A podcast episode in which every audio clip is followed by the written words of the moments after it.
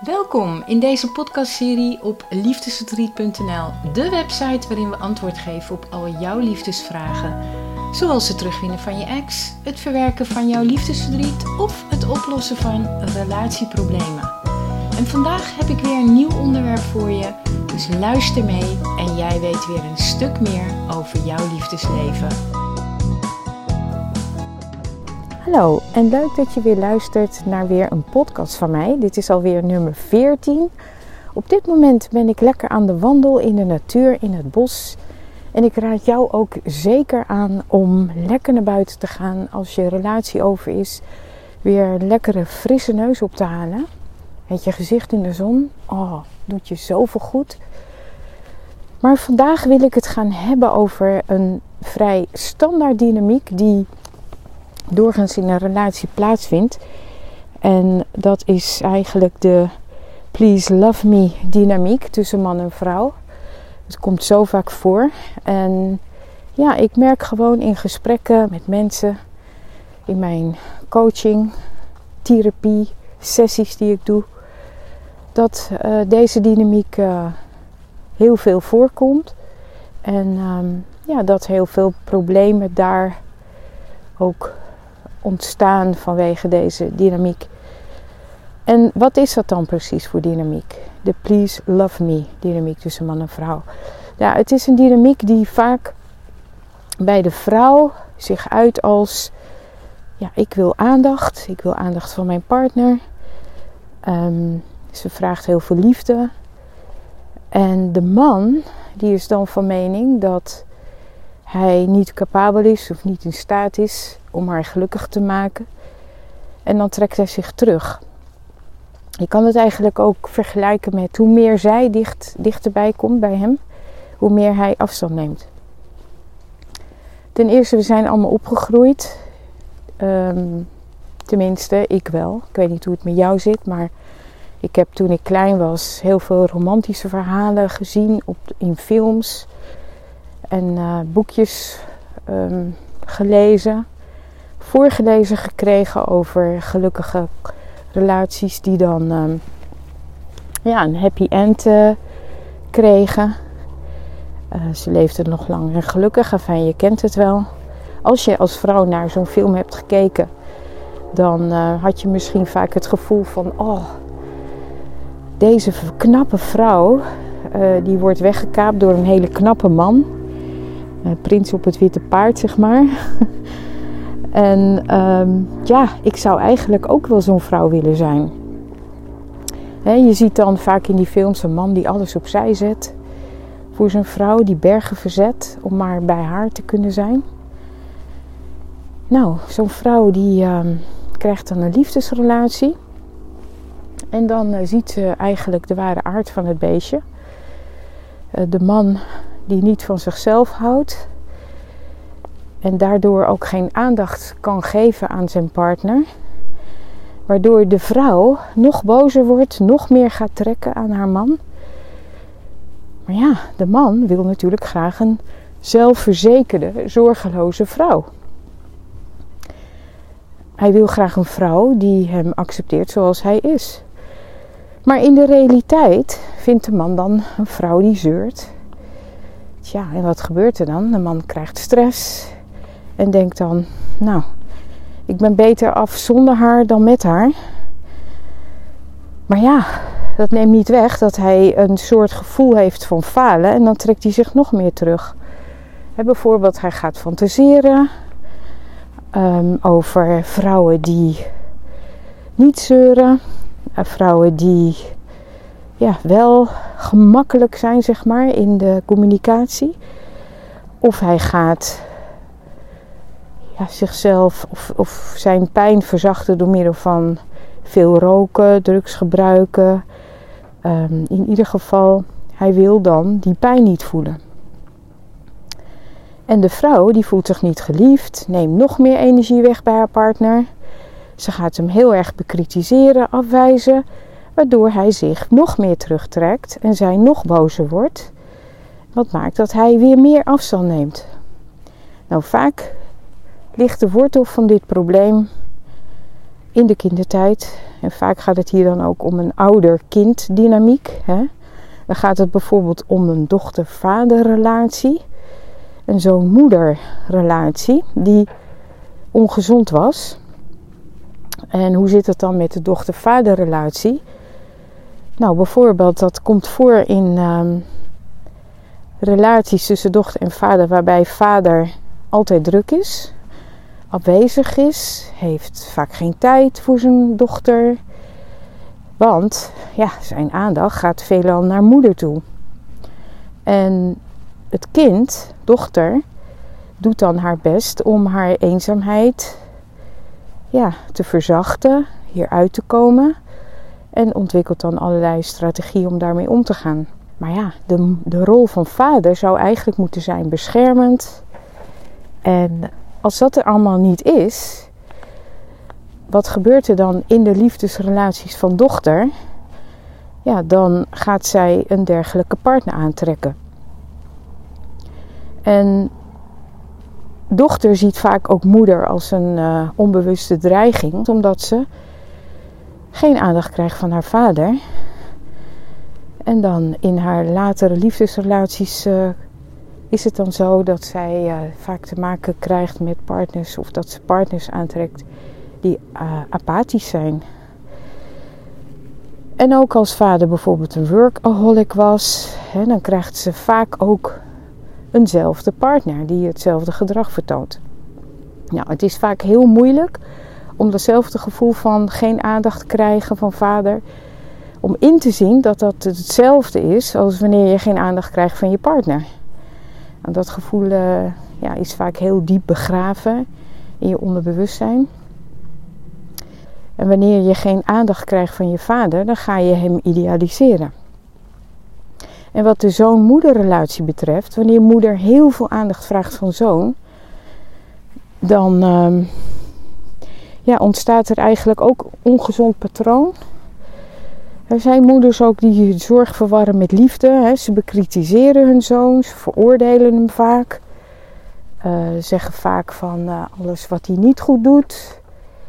En uh, er zijn ook moeders die heel veel het accent leggen op hoe je je gedragen moet, hoe je eruit moet zien.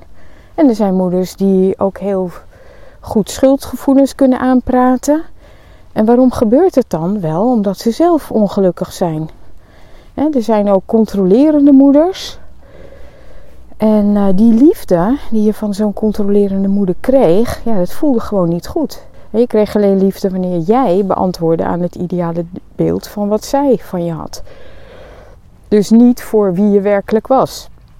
En de enige manier om voor het kind te overleven was om het zich dan terug te trekken. En je leerde dat intimiteit gewoon onveilig was.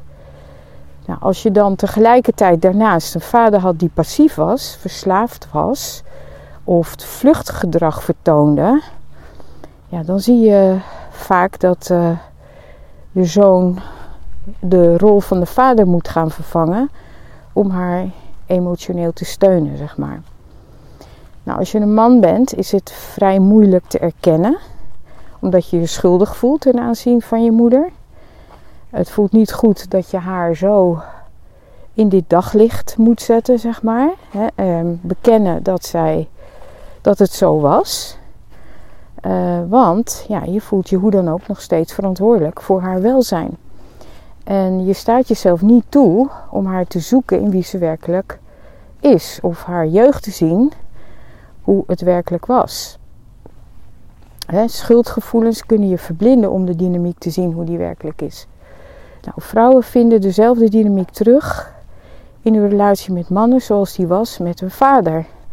En hetzelfde geldt voor mannen die dezelfde dynamiek krijgen als de dynamiek die ze hadden met hun moeder. En je vraagt je misschien ook af, ja, wat kan ik daar dan aan doen? Als ik nu besef, ja, klopt. Er was in mijn jeugd zo'n dergelijke ongezonde dynamiek, zeg maar. Nou, in de eerste plaats is dat het erkennen dat er sprake was van deze dynamiek. Dus stel jezelf de vraag: zoek jij niet onbewust in je partner wat je miste in de relatie tot je vader of je moeder? als man bijvoorbeeld vraag je je af: uh, probeer je niet van je partner onvoorwaardelijke liefde te krijgen? Um, probeer je niet eigenlijk van je onaangename moeder uh, de onvoorwaardelijke liefhebbende, goedkeurende, zorgeloze moederfiguur te maken, ja, die je altijd al wilde hebben. Snap je wat ik bedoel? Want je hebt altijd geprobeerd om haar te behagen. En dat is gewoon een hele strijd geweest in jezelf. Dus als je dat erkent, dat je, dat je hetzelfde gedrag vertoont in relatie tot je partner. Nou, dat is al een eerste stap, zeg maar. Het, bewustzijn daarvan. En als tweede, als vrouw, moet je bereid zijn om de relatie los te laten als je beseft, ja, er zat inderdaad een ongezonde dynamiek in de relatie tot mijn vader. En je moet leren toegeven dat ehm, als je probeert een man naar je toe te trekken, dat hij nooit dat zelf zal initiëren om naar jou toe te komen. Het is dan beter om geen relatie te hebben dan jezelf uit te putten, zeg maar je onbemind te voelen. En ehm, dan uh, probeer je eigenlijk uh, constant iemand te overtuigen dat hij van je moet houden. Nou, er zijn heel veel programma's die je kunt vinden, cursussen die je kunt vinden, hoe je je man kunt trainen, hoe hij van je moet houden. Bijvoorbeeld een techniek die mirroring heet. En dat betekent dat als een man zich terugtrekt, dat jij je ook terugtrekt. Dat je eigenlijk hetzelfde gedrag vertoont als wat hij doet. En het is waar dat het in veel gevallen werkt. Maar ja, het probleem is dat als jij je leven zo moet inrichten dat jij je partner moet trainen om een relatie met je te hebben, wees dan alsjeblieft eerlijk met je antwoord op de vraag: zijn jullie dan echt zo'n geweldige match? Je hebt in ieder geval dan de garantie dat je op je tenen zult moeten lopen in plaats van dat je op een ontspannen manier je ondersteund voelt in een, uh, in een intieme relatie. Met een man die heel graag een relatie met je wilt. Snap je wel? En ja, je relatie zal er meer lijken op een manipulatief spelletje, zeg maar. Je zult eigenlijk niet meer doen dan wat je al deed in de relatie tot je vader. Je probeert je gedrag zo te structureren dat je aandacht van hem krijgt, zeg maar. Nou, wat kan je dan het beste doen? Ja, je kunt het beste in plaats daarvan die energie aan jezelf geven natuurlijk. Hè. Ik weet dat het niet fijn is om het te horen, want je voelt je heel erg eenzaam, verlaten en onbemind. En je hoort overal om je heen leer van jezelf te houden. Maar toch is er geen andere weg dan de weg van het helen van je eigen wonden. Zodat je kunt bepalen met wie je wel moet zijn en met wie niet. Vertel je partner wat je werkelijk nodig hebt, waar je naar verlangt. En neem afstand als hij niet kan of wil beantwoorden aan jouw behoeften. En dan zal hij, wanneer hij zich nooit wil committeren, dan ja, zul je het risico moeten nemen dat je een ongezonde relatie hebt. je zult je daaraan, ja, je zult dat moeten accepteren, zeg maar. Ik zeg altijd, als een man uit je leven stapt, dan betekent dat eigenlijk dat hij er niet had moeten zijn. Je zult het moeten leren accepteren dat als hij daar had willen zijn, dan was hij daar geweest. Punt uit. En ehm, als man zul je moeten beslissen of je een relatie wil of niet. Natuurlijk, er is geen fout antwoord op deze vraag, geen goed antwoord op deze vraag, omdat je een. Ehm, ongezonde relatie had met je moeder, zul je je schuldig voelen. En wanneer je voelt dat je eruit moet stappen, doe dat dan. Weet je? Ja, wanneer je dus een uh, relatie hebt met een uh, vrouw, zul je je af moeten vragen: kan ik mezelf helemaal geven of niet? En zo niet, nou ja, dan weet je wat je te doen staat. Hè? Je zult eruit moeten stappen. Je zult eruit moeten durven stappen. Maar als je antwoord ja is, ja, dan zul je moeten investeren. Het wordt tijd dat je opmerkt dat wanneer jij het gevoel hebt dat je je terugtrekt, dat je het tegenstelde moet doen. En niet alleen dat, je zult ook moeten leren liefhebben, weet je. En hoe doe je dat dan? Ja, eerst jezelf leren liefhebben.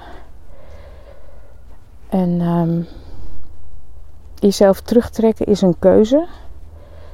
Uit de relatie stappen is dus echt een keuze. Als je met haar wilt zijn, dan zou je met haar nu zijn. Zo is het nu eenmaal. En ten derde, ga ook innerlijk kindwerk doen. Dat betekent vrouwen, jullie zullen betere vaderfiguren moeten vinden voor je innerlijk kind. Dus ja, wat bedoel ik daarmee? Er zit in jou een innerlijk kind. Uh, het kind wat de overtuigingen heeft gecreëerd hè, toen het klein was. En die zul je alle liefde en aandacht moeten geven die ze nodig heeft. Zodat jouw innerlijk kind het ook kan toelaten om die liefde te krijgen van een andere persoon dan je eigen vader. En um, mannen, jullie zullen je innerlijk kind moeten verdedigen ten opzichte van je kritische moeder. Ja, klinkt misschien al een beetje vaag, maar wat je eigenlijk zou moeten doen is dat je in je mind een vaderfiguur creëert. Een man voor je moeder die beter gepast zou hebben dan je vader ooit heeft ja, kunnen zijn. Ehm, en laat hem dan ook die emotionele steun geven aan je moeder in plaats van dat jij dat doet. Dus ja, je maakt dat kind eigenlijk op die manier vrij. Het kan uh, zichzelf accepteren voor wie hij is.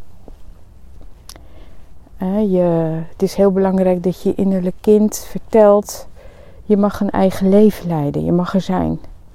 Dus je zult heel eerlijk moeten zijn naar je partner wat je van hem of haar verlangt. En wees dan ook eerlijk en vraag jezelf af: kan mijn partner daaraan beantwoorden? En um, ja, op basis daarvan is het uh, heel belangrijk dat je, dat je besluit wel of niet in een relatie te blijven. En nu wil ik het graag hebben over het fixen van een relatie. Want er zijn natuurlijk heel veel mensen die bij me komen en die willen, ja, waarvan ik het idee krijg, ze willen er echt alles aan doen om die relatie te fixen, hoe ongezond die ook is. Maar dan zie ik gewoon dat die mensen zichzelf iets willen wijsmaken dat ze in staat zijn om dat voor elkaar te krijgen. We vinden het fijn om tegen onszelf te zeggen dat we met situaties om kunnen gaan waarin we geen liefde krijgen. Dat is eigenlijk wat ze zichzelf vertellen. Maar dat is gewoon niet zo. Weet je, dat als er geen liefde is, dan is er geen liefde. En ja, het is eigenlijk dan meer een signaal dat je iets in jezelf moet fixen. Dat zeg ik ook altijd. Heel jezelf eerst voordat je gezonde, liefdevolle relaties kunt aangaan. Je moet gewoon heel eerlijk zijn.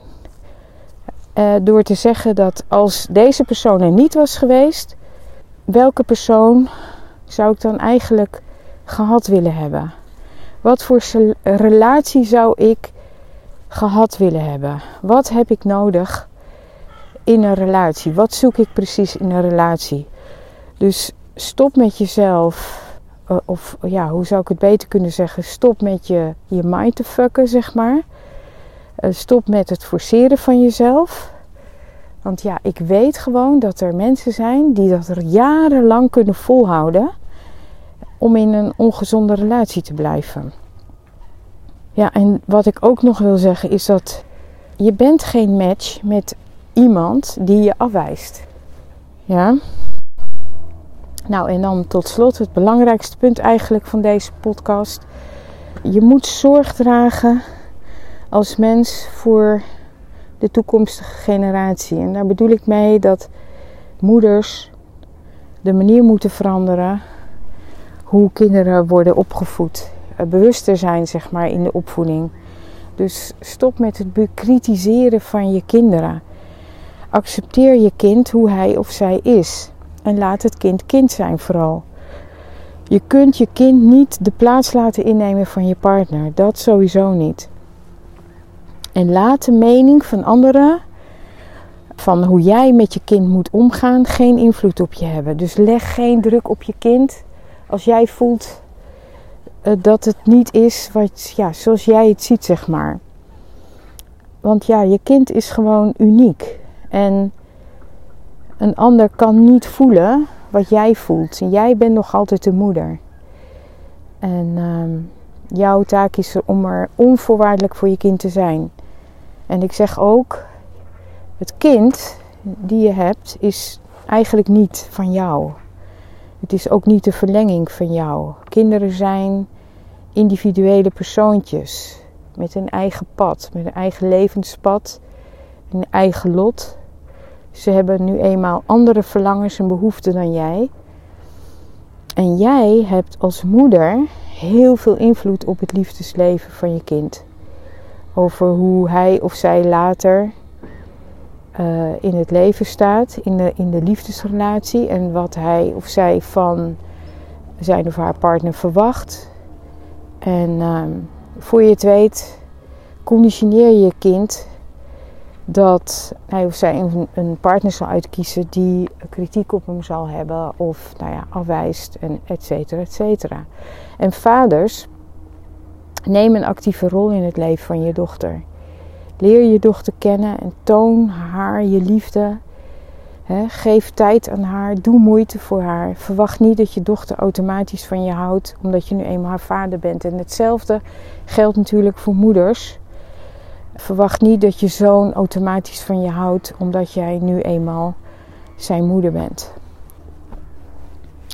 Nou, ik hoop dat je dit een waardevolle, interessante podcast vond over deze dynamiek. En het goede nieuws is natuurlijk dat we, of dat jij als moeder of als vader, als vrouw of man, het patroon kan doorbreken door eerst te erkennen um, wat er gaande is, wat je doet en wat het effect is van jouw gedrag op je partner en op je kinderen. Oké, dankjewel voor het luisteren naar deze podcast. Mocht je hulp nodig hebben, aarzel dan niet. Uh, stuur mij een mailtje of bezoek liefdesriet.nl en schrijf je daarin voor de gratis training om je ex terug te winnen. En je kan natuurlijk ook een coachingsgesprek aanvragen of besluiten om wat sessies hypnotherapie te doen om dit soort dynamieken te doorbreken, zeg maar. En dan wens ik jou nog een hele fijne dag en tot de volgende podcast maar weer. Dag!